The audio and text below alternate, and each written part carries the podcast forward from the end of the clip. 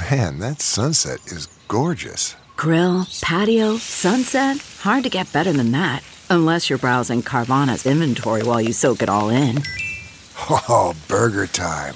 So sit back, get comfortable. Carvana's got thousands of cars under $20,000 just waiting for you. I could stay here forever. Carvana, where car buying meets comfort, meets convenience.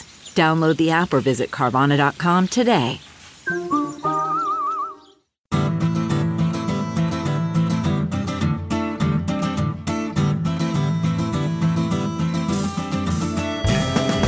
Welcome to this special live taping of the Sinica podcast, coming to you today from the Asia Society Switzerland in Zurich. Hello, Zurich.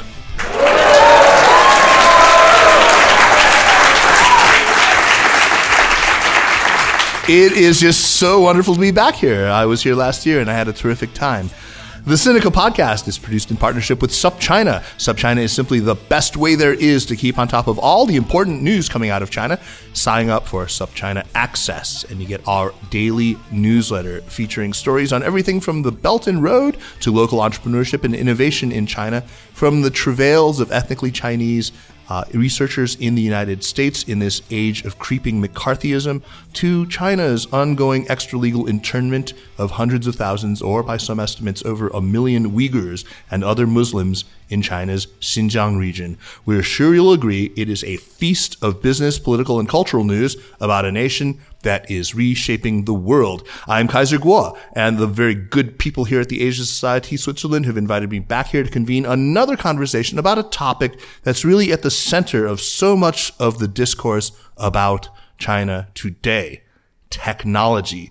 Tech is an important component of nearly every story that we read about from China today. In uh, national security, we routinely read now about how advanced Chinese weapon systems or cyber warfare or cyber espionage capabilities are the dangers or challenges posed by China's strong position in 5G technology threaten American national security. In trade, we read about China's industrial policy and its plans to dominate advanced manufacturing through investment in key technologies. In the issue of human rights, we hear a great deal about Chinese techno authoritarianism, about its use of artificial intelligence for surveillance purposes, for biometrics, and of course for this infamous social credit system that we talked about last year here in Zurich. Uh, last year, a Chinese scientist actually announced that he had edited the genome of twin girls using the CRISPR Cas9 technology and so on. Lots of technology related anxieties. So today, I want to have a conversation about these anxieties that we now feel here in Europe and in North America over China's ascent as a major technology power. I want to discuss how, in part because of China, some of the long-standing beliefs that many Westerners have held about the relationship between technology and politics have really been challenged fundamentally. And as I see it, have been completely upended. And I want to explore whether our own struggles with technology in the developed countries of the West, our own ideas about how technology and politics interact, sometimes get projected onto China and shape our our understanding or even distort our understanding about what is actually happening there. So joining me for this discussion are two terrific guests. So first, I'd like to introduce immediately on my right, Kristin Shi-Kupfer, who directs research on politics, society, and media at MERICS in Berlin. MERICS is the think tank of the Mercator Institute there. She is an expert on China's digital politics, on ideology, media policy, civil society and human rights. So no more perfect person for this conversation. Earlier this year, I had the pleasure of sharing a stage with her in Hamburg, where we talked about an excellent study that she and a colleague presented at MERICS. Uh, they they, they uh, wrote it for MERICS, looking at how the EU might respond to some of the challenges that are posed by Chinese technology policy. So I'm delighted that she could be here in Zurich. Kristin, welcome back to Sinica, or welcome to Sinica. I guess this is your first time actually on the show. Thank you so much, Kaiser Kuo, for having me. Thank you so much. Pleasure to be here. Uh, next, I want to introduce uh, on my far right uh, Evgeny Morozov, who is author of two books that profoundly altered the way I think about technology. One was called The Net Delusion, and the second was called To Save Everything, Click Here. Um, as well as numerous articles in prestigious publications from the New Republic to the New Yorker. His ability to think very deeply about technology and also to locate it uh, not only within history, already something that really few people seem able to do, but also to see technological systems as economic systems. It, it really makes him a formidable and very important thinker today. Uh, Evgeny has a strong comparative instincts as well, which is another reason why I was very eager to invite him to chat with us here tonight. Uh, so, Evgeny, welcome, warm welcome to Sinica. Thank you so much. Pleasure to be here. Uh, so, Kristin, let's let's start the conversation off with a question to you. So, China, as we all probably know, began censoring its internet uh, very aggressively uh, and very early on. Uh, in the year 2000, I think it was, uh, then U.S. President Bill Clinton famously said that trying to censor the internet in China is like trying to nail Jello, a brand of gelatin popular uh, with uh, less sophisticated Americans, uh, trying to nail like Bill Clinton, uh, trying to nail Jello to the wall. Uh, it was an expression of a belief that many people back then had, and that the internet somehow wanted to be free. That like the Jello, it wanted to slip down the wall. Um, that it had it was, you know, ultimately constructed from stuff that didn't lend itself to easy, uh, you know, constraints to, to, to, nailing to the wall. Uh, in the nearly 20 years since, when it comes to internet censorship in China, uh, we've all seen these, you know, we've seen these periods of, of relative loosening uh, and tightening, but there's little doubt that really in the Xi Jinping era, since really 2013, uh, it's been very tight, tighter than ever. China has, in effect, nailed a whole ton of jello to the wall.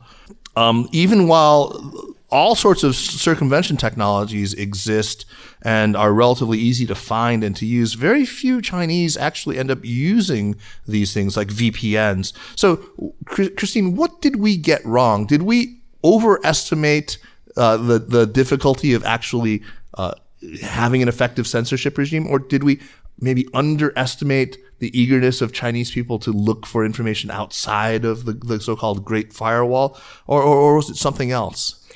Well, first of all, I would still very much say it's an ongoing cat and mouse game. I mean, we probably underestimated the ability of the Chinese regime to use algorithms, but also, of course, all kinds of filters and also manual labor to kind of shape, to control, to manipulate uh, the internet. And, and also, of course, then the ability of Chinese people to constantly try to circumvent this. I mean, that takes a lot of effort and courage to kind of evade the narrative readily presented to you.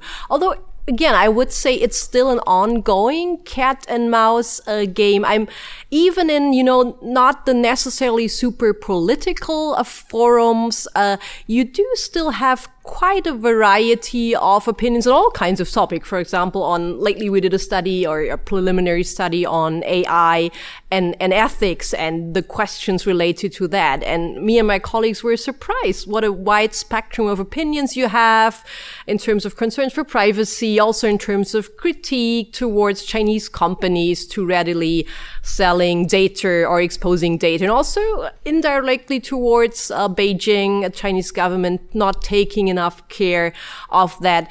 And I think the reason why we still have although to a lesser degree we still have a kind of spectrum of opinions is that within the Chinese leadership, there are obviously on some issues different opinions and they have to allow and strategically also do a, a, a, fair degree of diversity to also monitor what people mm. say and try to then again influence that. So overall, I think of course we have maybe we had some overestimations and underestimations, uh, but still it's an ongoing cat and mouse game. Yeah, and I think you're very correct to say that this willingness to allow quite a bit of discourse to flourish online uh, is really one of the sources of the CCP's resilience, right? That they are able to to uh, react to public opinion in a fairly timely manner. I mean, it's I think very surprising to a lot of people uh, who think that it is, and you're, you're you're very correct that there's a wide range of discourse, but it's still you're not going to find political organization. You're not going to find too direct or strident criticism of particular individual political leaders in China, right? and to that extent, they've been they've been pretty successful, we have to say. Uh, around this time when internet censorship got started in the late 90s and the early 2000s, I, I was involved in a couple of, of internet startups in China. Uh, there was another narrative uh, that was clearly ascendant at that time, uh, and it was one that was going to endure really for you know some time before being in recent years completely reversed. And that was this idea that somehow Chinese internet companies were basically incapable of real innovation, right? Somehow uh, we, it was thought that they were only able to copy uh, mostly American business models. And I always thought it was strange, personally, that they always singled out China as this uninnovative, this non-innovative country when there were plenty of other countries in the world that were had higher per capita GDP, a maybe more robust and developed industrial base that also, you know, had fledgling internet industries, but we never heard about, you know, why isn't Turkey innovating or why isn't Argentina innovating or why isn't, you know, Mexico innovating when all of these countries, anyway, I always thought that was, that was odd. Uh, but, but in, in any case, uh, Kristin, you were in China for much of that time too, and I'm sure you remember that that line of criticism, right, about you know, Chinese internet companies can't innovate. Um, and some years later, I, I, would hear the opposite, you know, kind of positive claim being made about the USA that because America is free, it will always be innovative. Um, so what they were saying essentially was that it wasn't just a necessary condition for innovation, but it was freedom was a sufficient condition for innovation. And, you know, we heard uh, ex Vice President Joe Biden saying that in 2015. You heard even the, the former uh, CEO of HP, Carly Fiorina, saying the same thing and challenging people to show her anything that the Chinese had innovated. Apparently, nobody happened to have WeChat installed on their phone that they could show her. But um, it was it was kind of funny. Anyway, I, I, I remember I, I, once told the Washington Post uh, when asked about this that somehow Americans had convinced themselves that unless you knew the secret of what happened in Tiananmen Square in 1989, you weren't capable of of developing a, a successful smartphone app that somehow freedom was a necessary condition for innovation. Um, now, what do you think of this tendency to disparage China's ability to innovate? Was this connected in some way to like the the chest thumping triumphalism of the post Cold War? I mean, why did Americans have this idea? Where did that come from? Uh, I'd love both of your thoughts on that. Yeah, sure. I'm happy uh, to kick it off. It's it's a great question, and yeah, I do agree. I mean, not I'm being I'm more comfortable probably talk to talk about Europe or very modestly about Germany because this is the region I know best. But yeah, and do we we had this, or to some extent still have this notion of, as you just said, well, an authoritarian regime suppressing its people. There, there cannot be any kind of inspiring innovation. And that's clearly a lesson we, we, we need, we needed to learn and we still should have to learn. And it also, it really tells, for me, it's actually, it doesn't tell so much about the political system, but, but much more. And I think that's really important that China is so much more than the CCP. It's really about clever,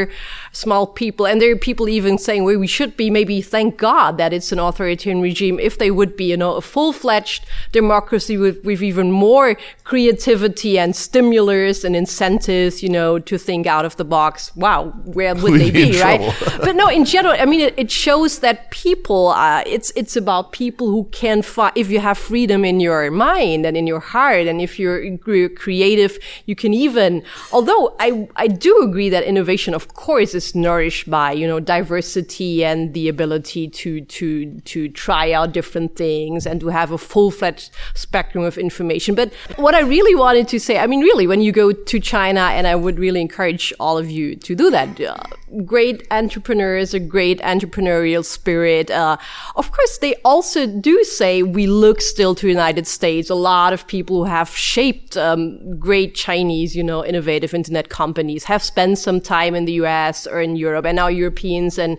Americans go to China. So I, I do think that it's something which comes out of yeah, the creativity, the kind of also necessity, because you don't have so many offline ready infrastructure in China, so many solutions like in Europe or in the US. So you kind of have that freedom and that space also to, you know, develop all different kinds of, of uh, services online. Yeah, no, and I found that very, uh, impressive. Although again, I do think, of course, uh, a liberal democracy and education system would, would even more inspire people, you know, to think out of the box is, is clearly not hampering innovation either. So, Evgeny, um, that era, um, you know, the late 90s and pretty much the whole decade that followed, that was really the heyday of that kind of techno utopianism. Uh, there was a narrative about technology as an emancipatory force. Uh, that really came into the ascendant during that time. And you were one of the people, uh, Evgeny, who really recognized this early on, and, and you've made combating this tendency one of the more recognizable tenets of your worldview. Uh, what would you identify as the factors that led so many of us, especially in the West, to p- buy into this idea that the internet would would free people from authoritarian regimes.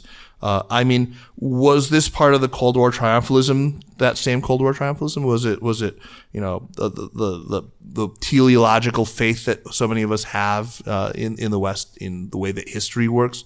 Um, I mean, I can uh, imagine what some of the factors might have been, but what was it for you that solidified the ideas that eventually made their way into the net delusion, that, that book that you wrote?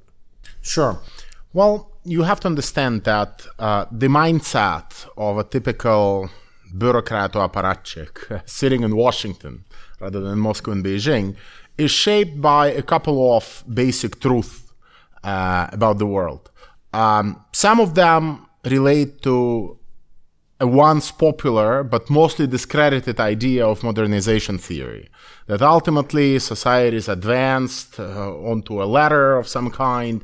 The more uh, knowledgeable, educated, exposed to the global world they become, uh, the more likely democracy, human rights, uh, and similar goods are to flourish uh, in that context. Uh, media and telecommunications, of course, have always played a very big role in that imagination. If you go and read some of the uh, essays and interviews by Marshall McLuhan, for example, from 1960s and 1970s, you would see that he really thought that somehow the introduction of very basic telephone technology or satellite technology in Africa would fundamentally transform uh, how people there experience the globe and it will make them more like Americans or more like the English. Mm-hmm. Um, in addition to that, there is, of course, a separate but very similar account running at the back of the minds of the apparatchiks and bureaucrats, and that has to do with how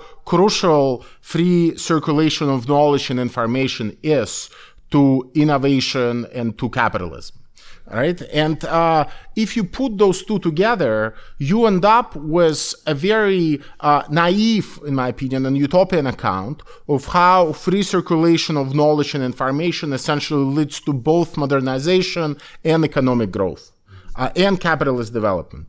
Um, in 1990s, both of these ideas got a major boost uh, for ideological reasons because the Soviet Union fell apart and the story about it falling apart was mostly told by those very apparatchiks, who of course wanted to present and overstate their own role in that downfall. So the stories that they preferred to tell were stories that focused on their own contribution. And their own contribution was smuggling in Xerox machines, fax machines, yeah. Some is that helping the dissidents. And it all became a story about the agency of the dissidents and not about the disintegration of the social structure of Soviet Union or the inability to match military spending of the United States or the problems of the planned economy. All of those factors were downplayed. So against that ideological and historical background, it was almost natural that the intensification and acceleration of communications that the internet made possible would be celebrated as an emancipatory force. And many of the people did that until the Chinese case really presented a challenge to this narrative because you saw modernization, you saw capitalist development, uh, but you saw none of the traditional freedoms associated with free circulation of knowledge. Hmm. Um, and that, of course, is a conundrum, if you will, that uh, most of these bureaucrats and apparatchiks and policymakers do not know how to address because their basic mental schemas do not allow for that uh, alternative path of development. And in fact, these two narratives, and, and I think it's really interesting how you, you suggest the two of them are so intertwined. But both of these narratives, if we do treat them as separate, were completely inverted. So let's talk about how and why that happened, uh, really just in such, in, in such a short time and, and in so recent years. So how did we get to the point where suddenly the internet isn't an emancipatory force, but rather really the handmaiden of authoritarian repression. Suddenly we, we think that, that that's what it is now. We obsess now. I mean, I can, I think all of us in this room can identify some of the obvious factors. Uh, there was, of course, the failure of so many of the Arab Spring uprisings. There was, of course, uh, the Snowden revelations of, about PRISM, this NSA project. And then, of course, there was Cambridge Analytica and all the other ways in which technology was used to subvert not only the election in 2016 in the US, but many elections in Europe in the years running up to that. But there's got to be more than just that, that, that contributed to this grand disillusionment. So maybe just staying with you for a moment here, Evgeny, and then I'll ask Kristin to weigh in. What, what do you see as some of the other factors that, mm-hmm. that, that brought that about? Well, I think I can give a very poetic answer, uh, which is very unlike uh, my usual self. Um, you know, if you do accept these two stories that I've said, that I've mentioned, you know, one of modernization and one of capitalist development, uh, both of them essentially function as myth. I mean, they are quasi religion for a lot of people who really believe in them and they show up to work and they really think that this is how the world works. Uh, when you are faced with evidence that this is not how the world works, but you cannot reject those myths because they're so crucial to your kind of uh, perception of the world. You have to come up with a third myth that will explain how this magic force got corrupted. right? And uh, of course, the uh, explanation that these people come up with is that there was nothing wrong with our theories. It's just that the communist Chinese state has become so powerful that it subverted the uh, magic power of the internet and telecommunications. And they did it not because they are cleverer than us, but because they steal. Intellectual right. property, they manipulate, uh, you know, public opinion, they engage in tricks. All of that happens, and you know, this is the only myth that helps to reconcile all of the other contradictions in the theory. And I think it explains actually quite a bit about how you can possibly continue believing in emancipatory power of the internet, and also believe that somehow uh, uh, this laissez-faire kind of neoliberal model of development where startups essentially run the show, uh, how it's key to economic development when China has shown the exact opposite. Right. Almost that you know having the state to some extent, even though not as fully as we hear in the conventional story, but state nonetheless was quite involved in setting the rules, in to some extent developing standards, in uh, setting some broader legal and political direction for where the digital economy should be going. And it has produced the only competitor to Silicon Valley. Right, that we have. And this is also very hard to reconcile with everything that most of the people in the United States have come to believe that About no Silicon central Valley. planning of the digital economy is possible. So uh, they, of course, have to somehow reinvent and invent a very different uh, account from what has actually happened, where the private companies might have actually led the development and dragged the government along with them, right? But even that is very hard for them to acknowledge because they need to have this account of China being very powerful and being able to corrode the internet, so which then sets in force a very different ideological dynamic, so to say. I think you missed your calling. You should have been a psychologist of nations. I mean, that's a that's a, um, so. But Kristin, clearly this narrative, this third narrative, was able to take some root in America because there's some truth to the core of it. This idea that Chinese companies do steal. I mean, there's there are uh, there's very clear evidence, for example, of uh, Huawei having stolen uh, a lot of IP from Cisco in the very early 2000s, for example. But um, to what extent is that real, and to what extent do you think it, it has been exaggerated?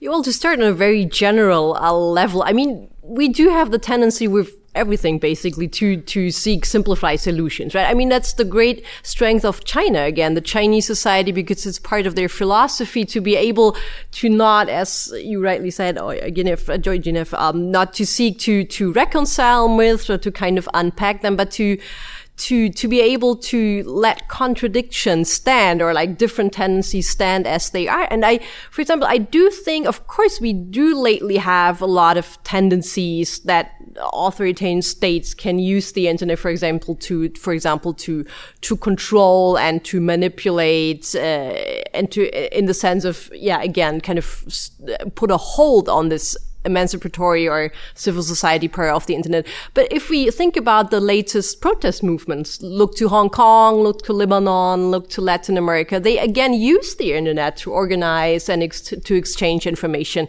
I mean, this, this other initial kind of idea of the internet as a societal power and help to, you know, self-organize, it's not completely gone. I, I sometimes do think we, we tend to go yeah. to extremes a little bit, uh, uh, too much and, uh, so, and to your question, yeah, of course, again, there is some truth to that, but that's not the whole story, right?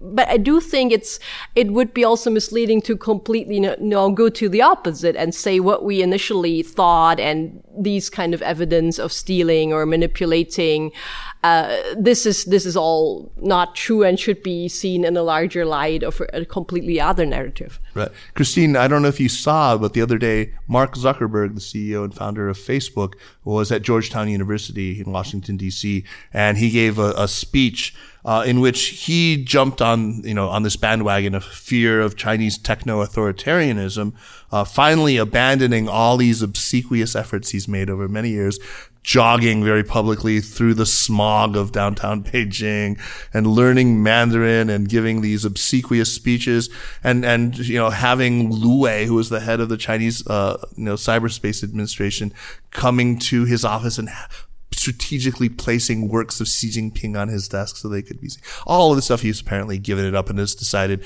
well, if I'm not getting into China, I'm going to attack China. And he was remarking that China is building its own internet focused on very different values and is now exporting their vision of the internet to other countries. Until recently, the internet in almost every country outside China has been defined by American platforms with strong free expression values. There is no guarantee these values will win out. What what did you make of this this this statement of his? Uh, I mean, is is this a cynical attempt to um, stave off uh, competition from the likes of TikTok, which is eating into to Facebook's video business. What is he doing here? What is this?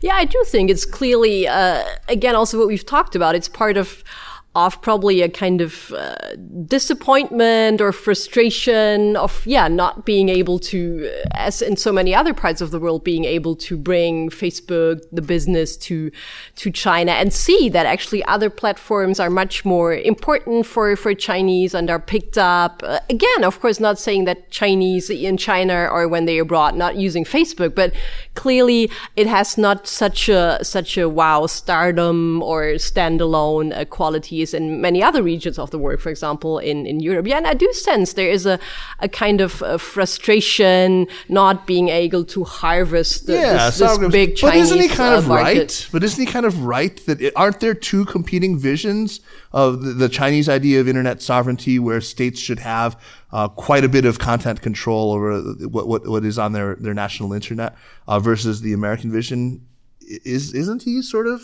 Uh, well, of course, if we simply talk about the governmental level, if we talk about governments or some ideas within the governments, yes, we do, we do have a tendency, especially if we like, look at technology, if we look at 5G, uh, 5G to, to head towards a bifurcated, you know, internet. And as a European, that's a very uncomfortable situation. We might end up, or we already are in a solution, in a situation where we have to choose either it's the Chinese package or the US check it, uh, package. But again, I mean, come coming from the research I'm doing, really looking at Chinese society, Chinese diaspora abroad or in China, I think uh, I, I, do see a lot more convergence here, as I said initially about notions on privacy. I mean, of course, Chinese people do care about data. Yes, they care about convenience, but this whole narrative, you know, China is also so successful with peace. People are just it's all about convenience. They don't care about their data. Then they don't care about privacy. That's not true. Increasingly, Yeah, I want to get into that question uh, in a little bit. That's a very, very good, good point to raise.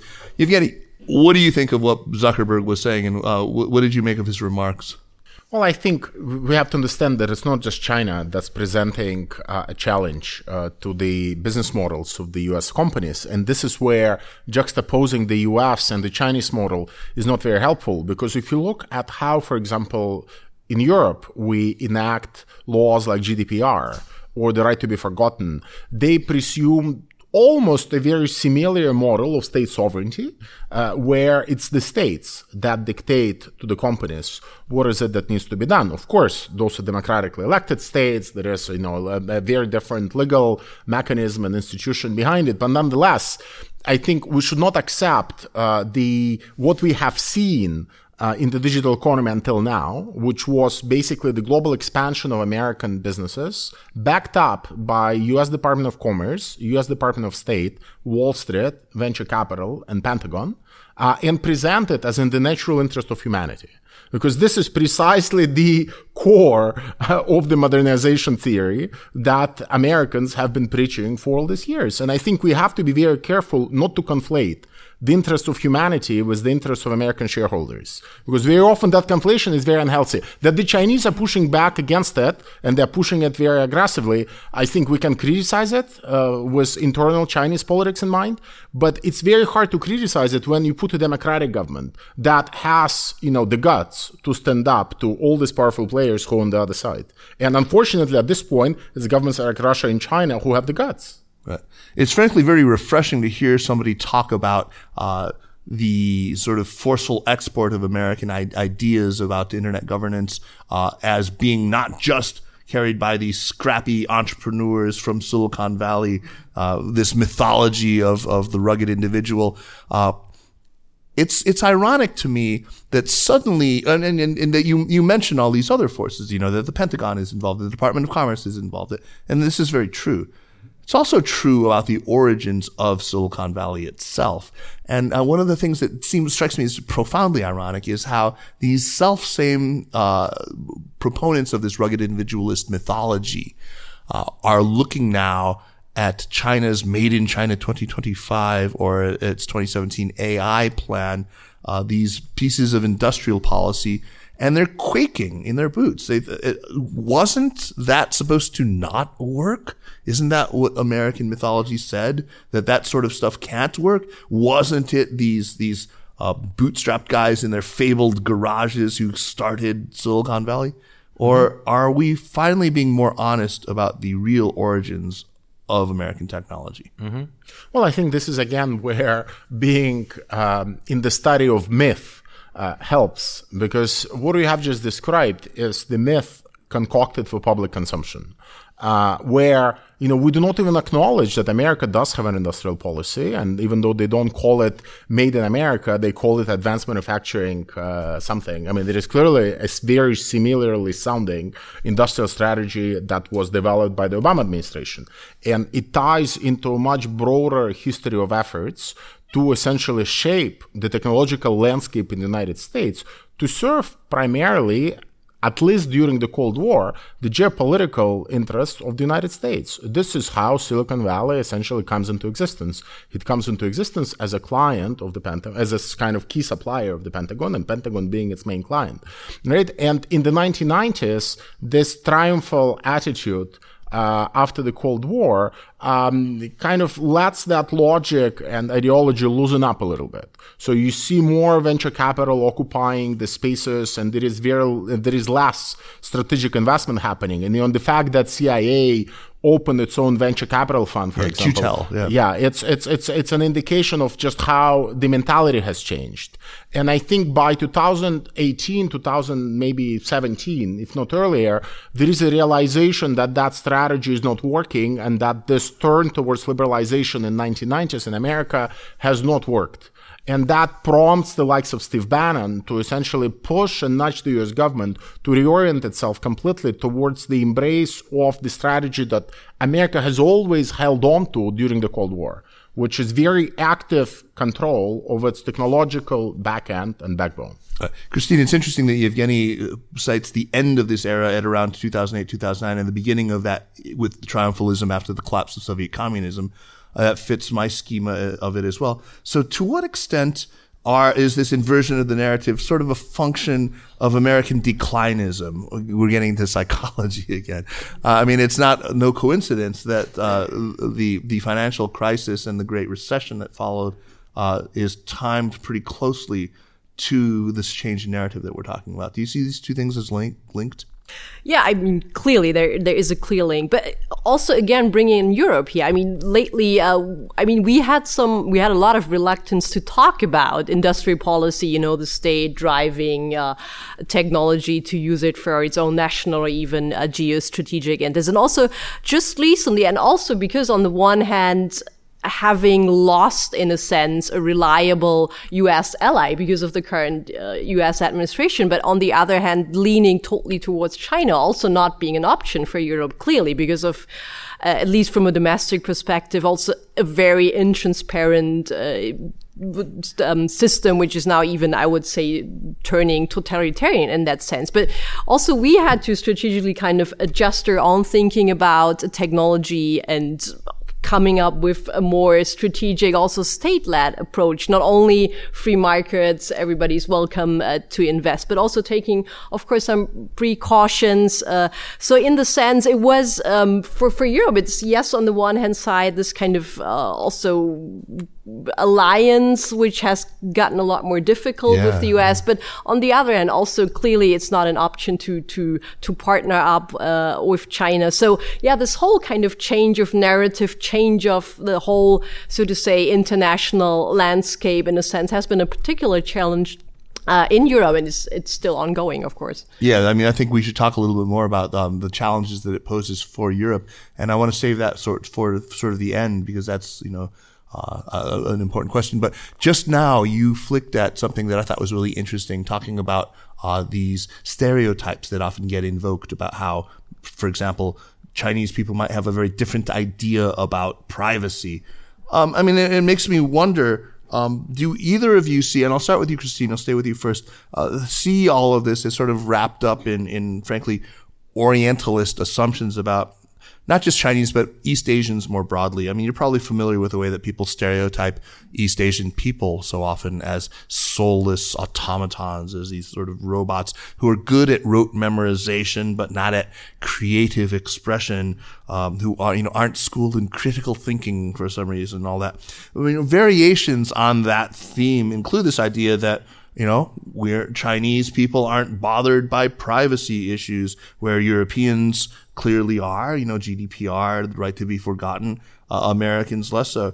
Um, or, or maybe that, that some feature of Chinese political culture allows it to slip more comfortably or, or less, you know, with, with, with, with less commotion into submission to techno authoritarian politics. Uh, what do you guys think, think about that?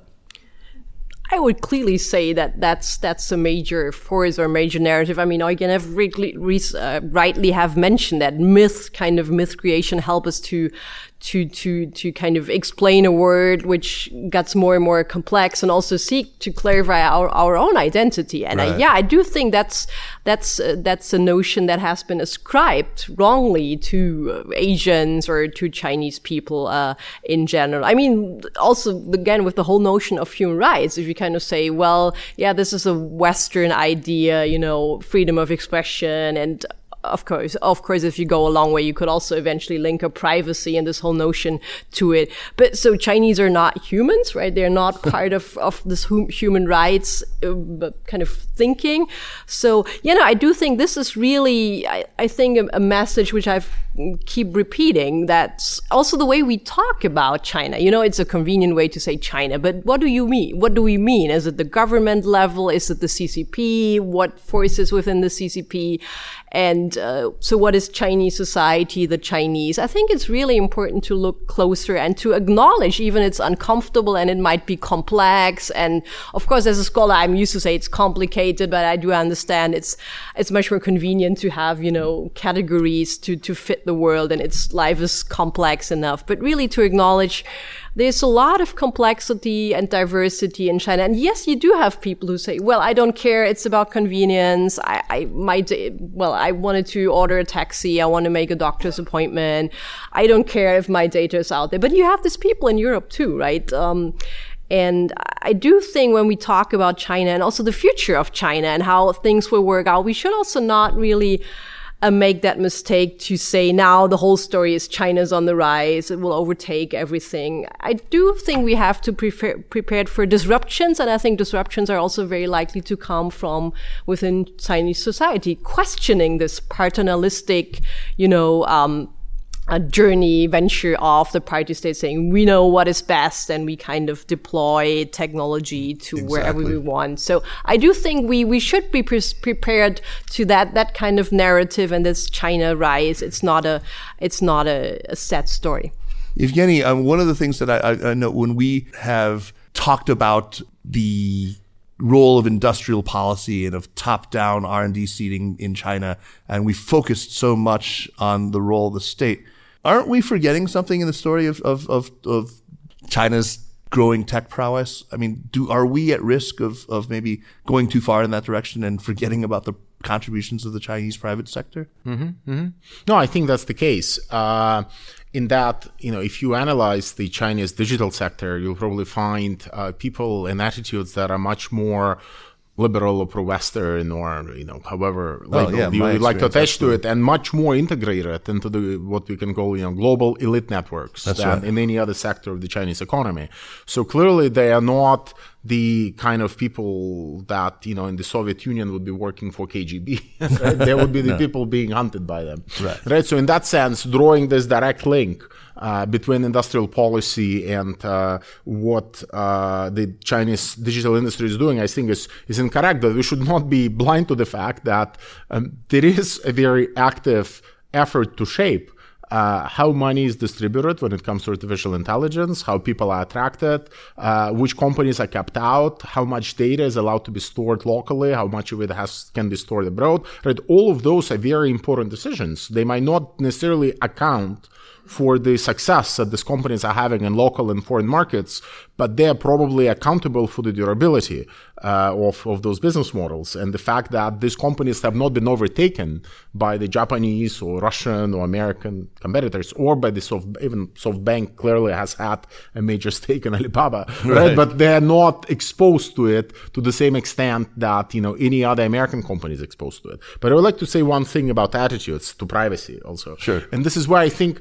you know, it's helpful, I think, uh, to reframe that question a little bit and instead of asking about privacy ask about just how attitudes of people in china to technology uh, and the, the, idea that technology means progress uh, differ from the experiences of people in europe uh, or in the united states. And this is where you know the kind of broader historical experience of the last 40 50 years of immense growth in uh, income of you know shrinking inequality of the fact that so many people have managed to advance across you know the social ladder they clearly shape how people think about technology and progress you know right. and in europe and the united states it has been a time of decline it has been a decline of you know in the in the case of uh, former eastern bloc of excessive surveillance which did not result in any meaningful economic growth or improvement of standards of living and well-being. So if you were to do that comparison, then I think it's clearly your attitude towards technology and progress uh, that you have to be measuring. And this is where I think it clearly helps uh, that in China, there's just been such an immense positive experience with yeah, all of it's, things. It's happened in lockstep. I mean, as my life gets better materially, even emotionally, spiritually, whatever. Sure, but uh, my, just, my there's, there's a better. footnote to it. You know, I still remember the last years of the Soviet Union as I was growing up. You know, and even then, despite the overall decline and people being very gloomy and depressive, uh, it was not technology, or it was not the market clearly, but certainly not technology that was celebrated as this great force that helped to spread the richness around and wealth around everybody. It was the Communist Party right? And there was a ah, very coherent message that it was the victory of communism.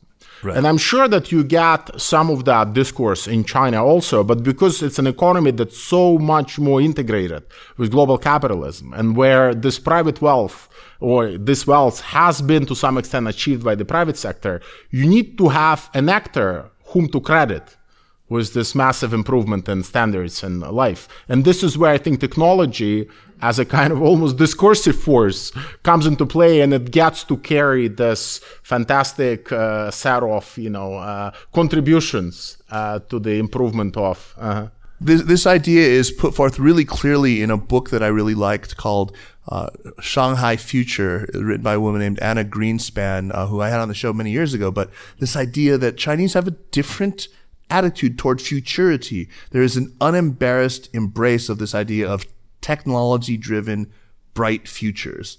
Whereas in the United States and in the UK and, and other parts of Western Europe, uh, we almost we're embarrassed of it. You know, Futurama is sort of a, a, a, a, kind of a disparaging term. You know, it's mocking. We think about progress, even we put little you know scare quotes or, or quotes around the word progress. Uh, that's that's a, a very uh, I think a very keen insight, and um, it, it, we don't have to slip into Orientalism to say that East Asians or Chinese especially have a different uh, sort of a posture toward technology as it affects uh, the future. So yeah, um, very very well put.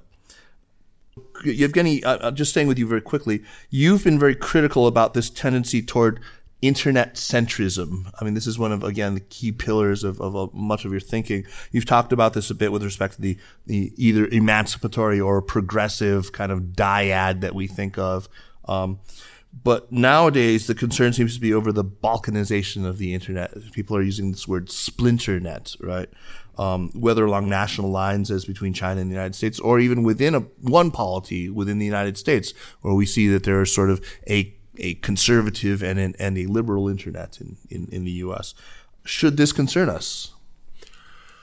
Well, uh, it clearly concerns a lot of people in America. Uh, whether it should concern the rest of us, I'm not so sure. Uh, because I never truly believed in the ever existing uh, global internet. It just we never had it. Right. Uh, you know, it has always been dominated by the hegemon, and that hegemon was the United States. And uh, you might have said that it was a very benevolent one for the first 30 years of the internet's existence, and we can argue about that.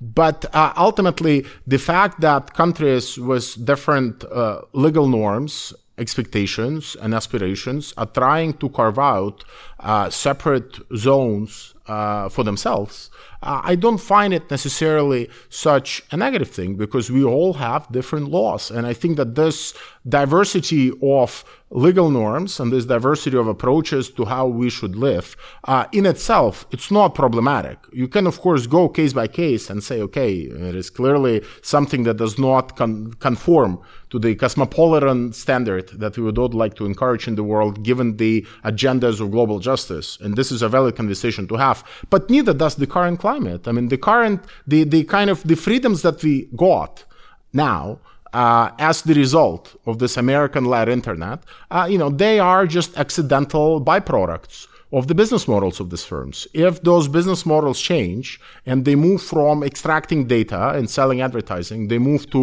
just completely supplying the Pentagon with every single weapon that they need, to every single AI system that they need, these business models will also fall apart. So for me, it's a very precarious foundation on which to build a culture of global freedom of expression and cosmopolitanism.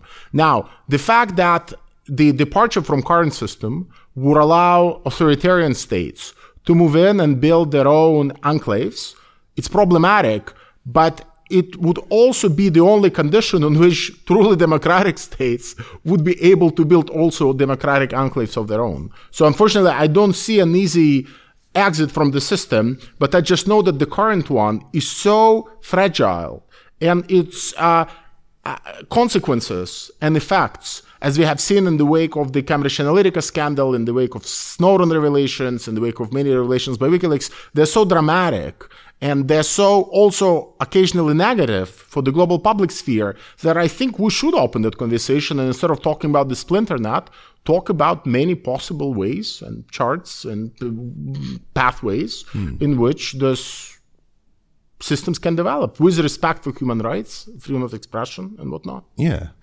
So, Kristin, you know, we've talked about, uh, you know, our own disillusionment. Uh, we've talked about American declinism, the national psychology of the U.S. or even of Western Europe, of our posture toward futurity, of maybe latent Orientalism, of internet centrism.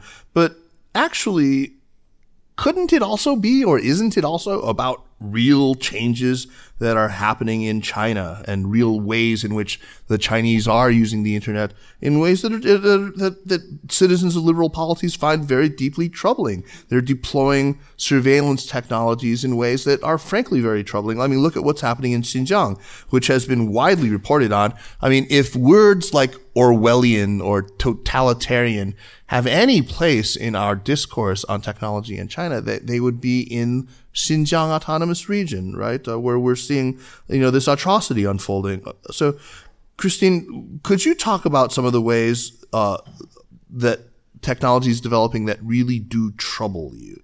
Uh, and maybe not just in China, but also maybe in, in the United States, the ways that we should be really concerned. Well, yes, you mentioned the most concerning one, the most prominent one, Xinjiang and also Tibet, where this uh, has kind of started. I mean, I think again, coming back to the very beginning of our conversation, this is really something I think a lot of people have underestimated the ability uh, of authoritarian or totalitarian regimes even to kind of conceptualize the internet as a as a tool of, of full fledged governments, right? In in terms of linking it with the security apparatus, uh, kind of also incentivizing local governments to you know get more budget or more credit when they successfully would install a, a number of cameras or devices on on a private person's uh, mobile phone. So yeah, really this full-fledged surveillance in the name of security and harmony, right? This is the narrative that um, the Chinese uh, kind of sell it to um, the the society, saying we, we're doing this because we have to ensure security. It's necessary, so you will feel more safe. There will be less terrorism coming from Xinjiang, uh, for example. And of course, uh, this has been an ongoing discussion, a debate also within Europe. This freedom against security. You know, we also had a lot of, we still have a lot of discussions to what sure, extent you sure. should allow the state to to to uh, to listen in to kind of for preventive policing in a sense, right? We do have that also, particularly upcoming in, in various states in in Europe. And I mean, it's always it's always this this tricky uh, balance we've talked Right. about, right? On the one hand, of course, we wanted to have a more secure society, and we, of course, technology has a role to play, but. Again, then it's about human rights and freedom of protection of personal information, and it's it's a very delicate discussion. I mean, it's part of this whole, I would say, reshaping of the internet on a global level. Also, this this ongoing, it's an all topic, right? Freedom uh, and, security in a sense. Yeah.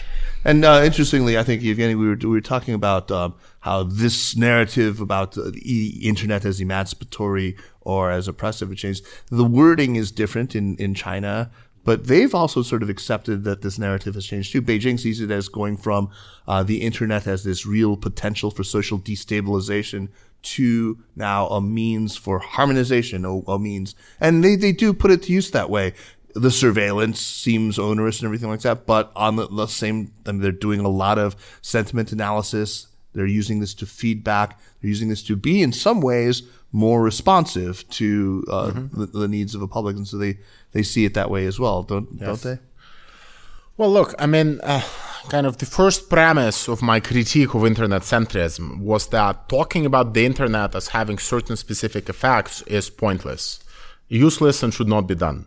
Uh, because ultimately, people in need and forces in need of using it for whatever purpose they find most immediately useful will do everything in their power to do it. So if at this point the most immediate task facing a certain political regime is survival, they will use all the technologies at their disposal.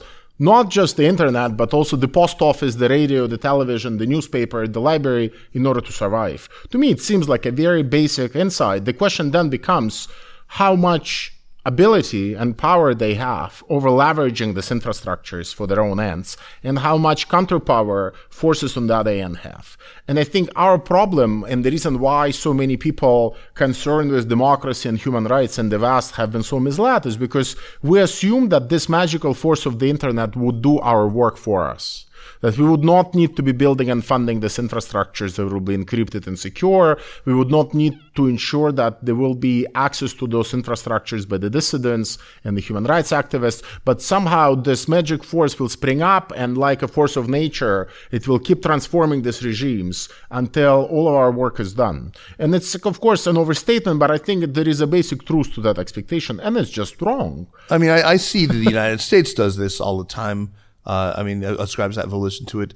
Uh, do you think that I don't know how much you know about what how uh, if you read any of the papers that China puts out about internet governance? Sure. I, I, don't feel like it's quite as guilty of that.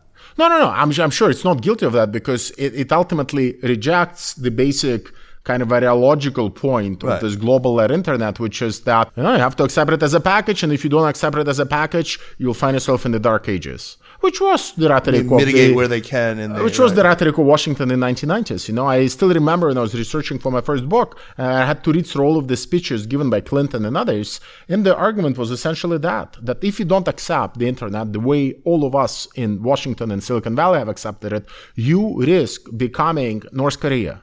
That was the argument, right? Right. And it's an argument that I just find very ridiculous because clearly it can be disaggregated as a protocol, as a tool, as a set of infrastructures, and those infrastructures can be redeployed to very different political and economic projects, Okay. which the Chinese have done. Okay, yeah, I, I was just making sure I understood that. Earlier on in this conversation, Kristin, you talked a little bit about the conversation shaping up in China right now about AI and ethics. Now, I mean, for the longest time, it was always my sense that that conversation really wasn't happening in China, at least not in the in, in since the last year. Maybe it's begun happening, but prior to that.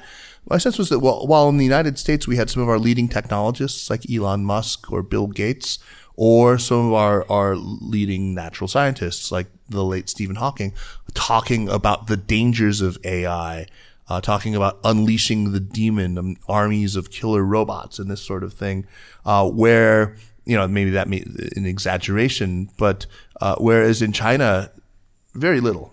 And I thought that this was sort of part of that same posture toward futurity, that same sort of set of attitudes toward technology. But you were starting to see what have been the, the moments that have seemed to have changed that and sparked that more public conversation in China.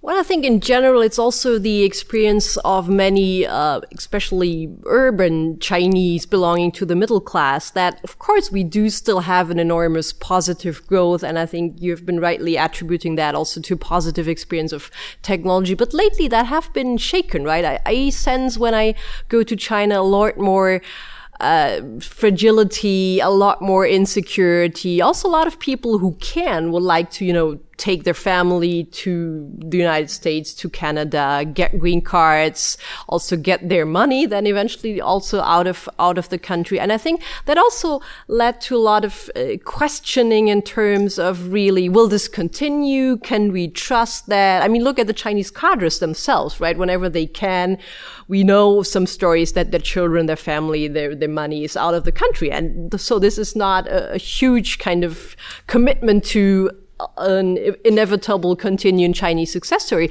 But I think that kind of led to a lot of reflection and questioning, very, I mean, in a sense, human questions of what is the purpose of life? What do, what kind of legacy do we want to leave our children? And yes, there have been a huge positive experience in terms of future and progress, but at what cost? I mean, a lot of Chinese, they also reflect on that environmental damage, huge inequality. Uh, and I, I think in that sense, that kind of has inspired this debate. And interestingly, it was, we found when we were looking at, at, at social media debates, there was this debate between uh, Elon Musk and uh, Jack Ma. Right, right. This summer.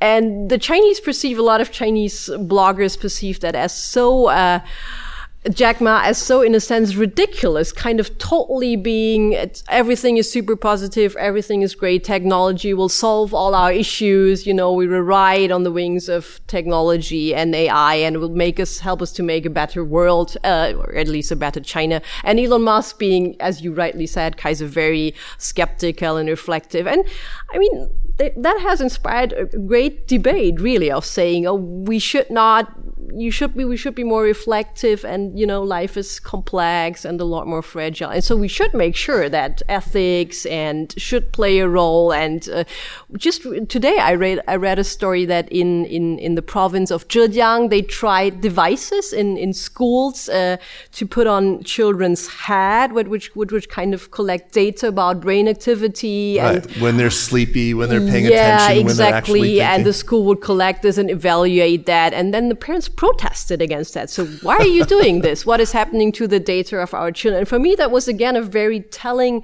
moment. Also saying there is a lot of reflection going on now in china and in, in chinese society on these kind of issues. Well good. I think that's a good sign. Uh, but in, in, in china there's a, another set of attitudes that have been developing about ai uh, there's another story going around about jack ma's big rival Liu Qiangdong, who is the founder of jd and there's a story about him and how he had this epiphany when he was learning about uh, the capabilities of deep learning, about AI, uh, where he suddenly realized that the dream of a communist planned economy uh, would suddenly be possible because AI algorithms and all of that data uh, could actually be better than the market at allocating goods, at, at, at allocating resources, at uh, deciding on uh, price mechanisms and things like that. Evgeny, you brought this idea uh, up in a p- recent paper that you wrote uh, for the New Left Review, which was fascinating. A really good sort of literature review of a lot of, they, they sounded, in, your telling, kind of silly, a lot of books about uh, about this this this um, idea of planning supplanting uh, other mechanisms of price determination. Um, so, you know, can we realize sort of a, a, a, more perfect socialist state and, and run do an end run around the market mm-hmm. using artificial intelligence? Well, I'm personally convinced that it's possible and doable, and uh, eventually, if the progressive forces wake up, they will start experimenting with big data in that direction. That would not necessarily involve uh, more role for planning. It would rather involve more opportunities for citizens to engage in non-market forms of social coordination, mm. so that new knowledge can be produced. You know, one of the key ideological arguments of you know capitalism is that knowledge and innovation can only flourish when you have a price mechanism as your determining system inside your economy. That as soon as you stop allocating prices and as soon as prices do not determine how goods are allocated and produced, knowledge disappears through the cracks and you end up with the Soviet planning system and right. everything slows down because nobody innovates anymore. And I think that the possibilities of big data and the possibilities of collecting so much information in general, but also allowing us to communicate and coordinate directly bypassing the price mechanism. You know, why do you need a price mechanism to incorporate all these data points if you can exchange data points directly? Right? So there are new ways that I think are being opened up, and there are a lot of people, including in China and including people who kind of related to all the debates about planning who are thinking about these issues. The problems there are not really at the technological or intellectual level. The problems there are really relate to how you can do that under the conditions of a global economy that is entirely capitalist. Right. And then how you would be able to make sure that these experiences of some kind of non-capitalist forms of social coordination enabled by big data are not just prototypes run in some province for the you know career of the governor or the party right, leader right. but actually become meaningful experiences that fundamentally transform how society is organized. And this is the big challenge, which so far few people, well, not, none of us have been able to resolve theoretically and practically. We have a lot of data in today's um, capitalist markets as well, but I mean, is it really working? Are the price signals mm-hmm. actually working? I mean, as you point out, you know, we've got these deep pocketed tech platforms and, mm-hmm. and these massive sovereign wealth funds and these venture capital groups paying all this money in, subsidizing um, goods and services and distorting completely yes. our prices. I mean, it's really gunked up the mechanism. And sure, I, I don't know that, sure. that, we're doing any better this way, right? So we have two problems in the current system. Eight, uh, the, the, first one is, of course, that nobody knows what it costs to allow you to do a Google search. Like we have no idea what it costs. Right. We think it's free, but nobody has a clue uh, how much uh, it should actually be charged. Uh, but there is a second problem, and it's the fact that um, economic activity in a capitalist economy by itself very often leads economic players to manipulate the creation of knowledge and to insert and inject ignorance into the public sphere. You know, look at big energy and oil companies generating all sorts of strategically produced ignorance about climate change. You know, look at the credit rating agencies before the uh, financial crisis misleading us about the actual uh, risk profiles of financial derivatives. I mean, if you go and look at, you know, many pharmaceutical companies and many others, I mean, if you go down the list, you will see that, you know, the production of ignorance is one of the consequences of operating in a truly capitalist economy. It's not just the production of knowledge, right? And if we really want to start making those comparisons, then we really need to look at the both sides of the balance sheet. And so far, we've only been looking at one, unfortunately. That is a fascinating topic. And I mean, I, am really curious to plunge into the literature about that because I think this is something with potentially world transformative, uh, I mean, it, properties. It's, it's, it's astonishing. And when you really start to think about it, you get vertigo. I want to uh, finally end with, with, questions about what's happening right now in Europe. Uh, your, your, your colleague Mareike Ohlberg and you co-wrote uh, a paper that took a clear-eyed look at some of the technological challenges that China's rise is posing for Europe, and you proposed a set of, of, of, of potential solutions for this. In the time since, we've seen a lot happen already. Uh, including, for example, the United States uh, adding quite a number of, you know, eight major Chinese uh, AI companies, uh, including some of its big national champions like iFlyTek, some of the biggest camera companies like um, uh, Dahua and like uh, Hikvision, uh, some of the big uh, computer vision companies like Yitu to this entity list. I don't know what, what you think about that approach, how that, that jives with uh, the recommendations in your MERICS approach. But the, the other big topic is, is of course, it's the big bellwether for all Chinese technology companies that are trying to, to make it globally today. And that, of course, is Huawei. And Germany has recently made some announcements that I can't quite understand about what they're ultimately doing. Help us to understand what is Germany's now posture toward Huawei? And and and how do these other uh, you know U.S. schema fit into your your your recommendations? Right. Yeah. Kind of. I mean, you pointing to. I think this is the major challenge for for Germany or for the European countries to find a way to tackle these challenges, which are different from the United States because just simply to, to block uh, Chinese companies like Huawei or to, to put them on, on the blacklist. I mean, we, we simply don't have the policy mechanisms, but that's also not something which a lot of European policymakers would perceive not really as European, right? To block out. We're still, for good or bad reasons, are kind of confident or even would say this is part of the European open markets, right? A place for investment. I mean, that's also a major, a major uh, part of our economic growth. Of course, also. I'm going to go out on a limb and say that's good. right. I would say so too. And we should definitely uh, keep it. Of course, also taking, putting in place all kinds of investment screenings. But what you were saying ab- about Germany is exactly linked to this whole issue of trying to, again, strive a balance of not being naively not not letting our openness being misused, so introducing kind of screening mechanisms. Uh, but and I think the German government is kind of taken various U-turns on that, and the latest twist also.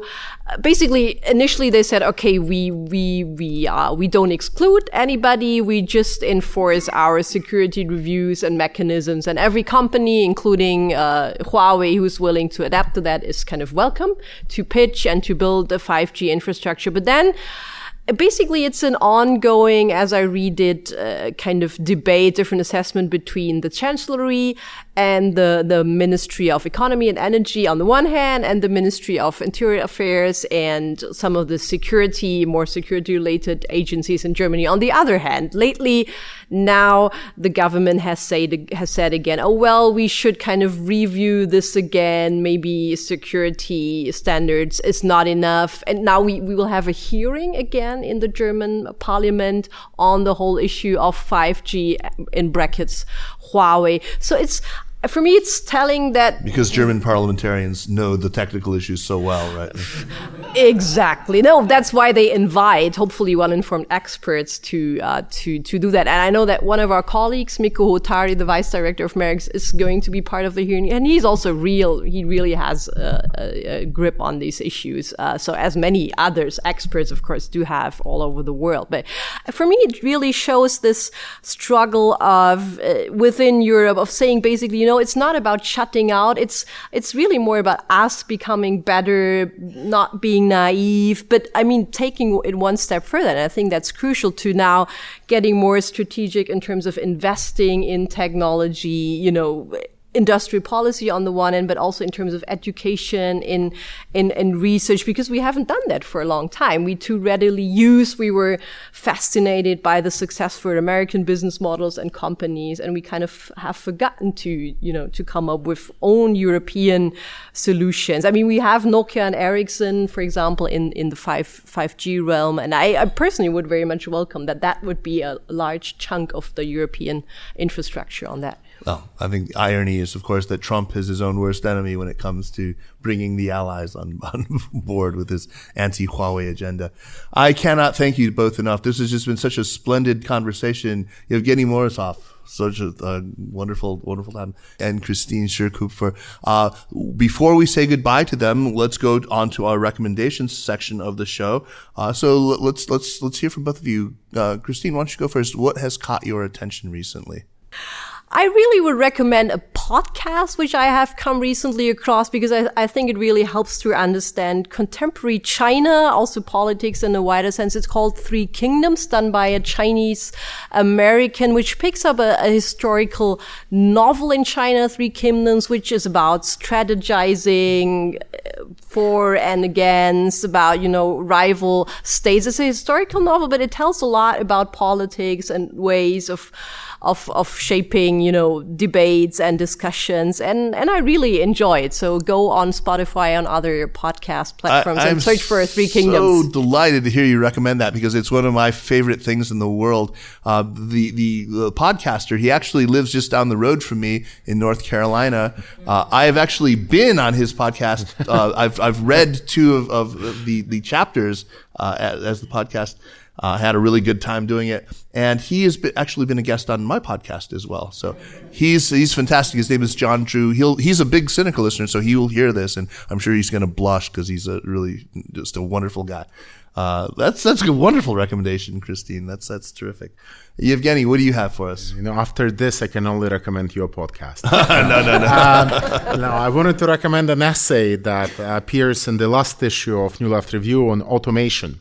And it's called Automation and the Future of Work by a guy called Aaron Benanav. Mm. And I think it's actually the best text I've read on automation, but also on ways in which much of the rhetoric around it has been overblown and the ways in which uh, various uh, similar expectations and discourses around everything being automated that they popped up in history. You know, so there is almost like a cycle of automation hype, and it seems to arrive every 25 or 30 years. So I should and cancel my donations to Andrew well. Yang. no more Yang. You should gang. send it to him. Yes. yeah, yeah I, I, think he it, it, does sort of get overhyped a lot. Uh, I mean, uh-huh. I do not think that five years from now all the radiologists are going to be out of work because you know. Uh, well, if he's elected president, it pos- it's possible. That's wonderful. I want to recommend the audiobook version of, I mean, since we're both going with um, ancient China here, uh, the audiobook version of a book by uh, Sir Louis Cha, who's more better known in China as Jin Yong. Uh, he wrote one of my favorite things when I was a kid called 射雕英雄传. It's this, this marvelous story uh, set 13th century in, in China and in Mongolia, uh, sort of an adventure story. One of the most well-loved uh, Chinese novels in the world, but it is now in an excellent English translation by a woman named Anna Horn, Holmwood.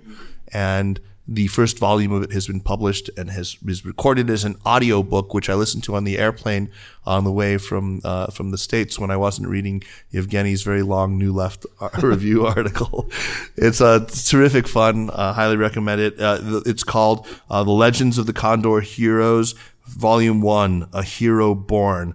Um, and so a lot more fun than thinking about California wildfires, the impeachment saga, climate change, and all the other stuff I have to think about.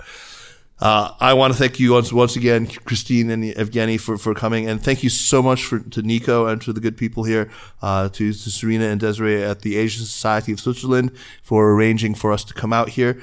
I hope you've all had as much fun as I have. Let's hear it for our wonderful guests.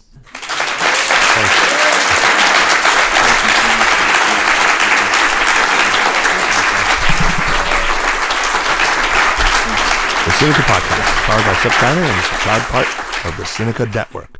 Our show is produced by Kaiser Kuo and Jeremy Goldhorn with editing help by Jason MacRonald. Drop us an email at Sinica at SupChina.com. Follow us on Twitter or on Facebook at, at SupChina News and make sure to check out all the other podcasts in our network. The Caixin Sinica Business Brief, the Pandaily Tech Buzz China, China Econ Talk, our two shows focused on women, New Voices and Ta Ta, the Middle Earth podcast on the cultural industry in China, and of course, our brand new family member, Strangers in China. Thanks for listening. We'll see you next week. Take care.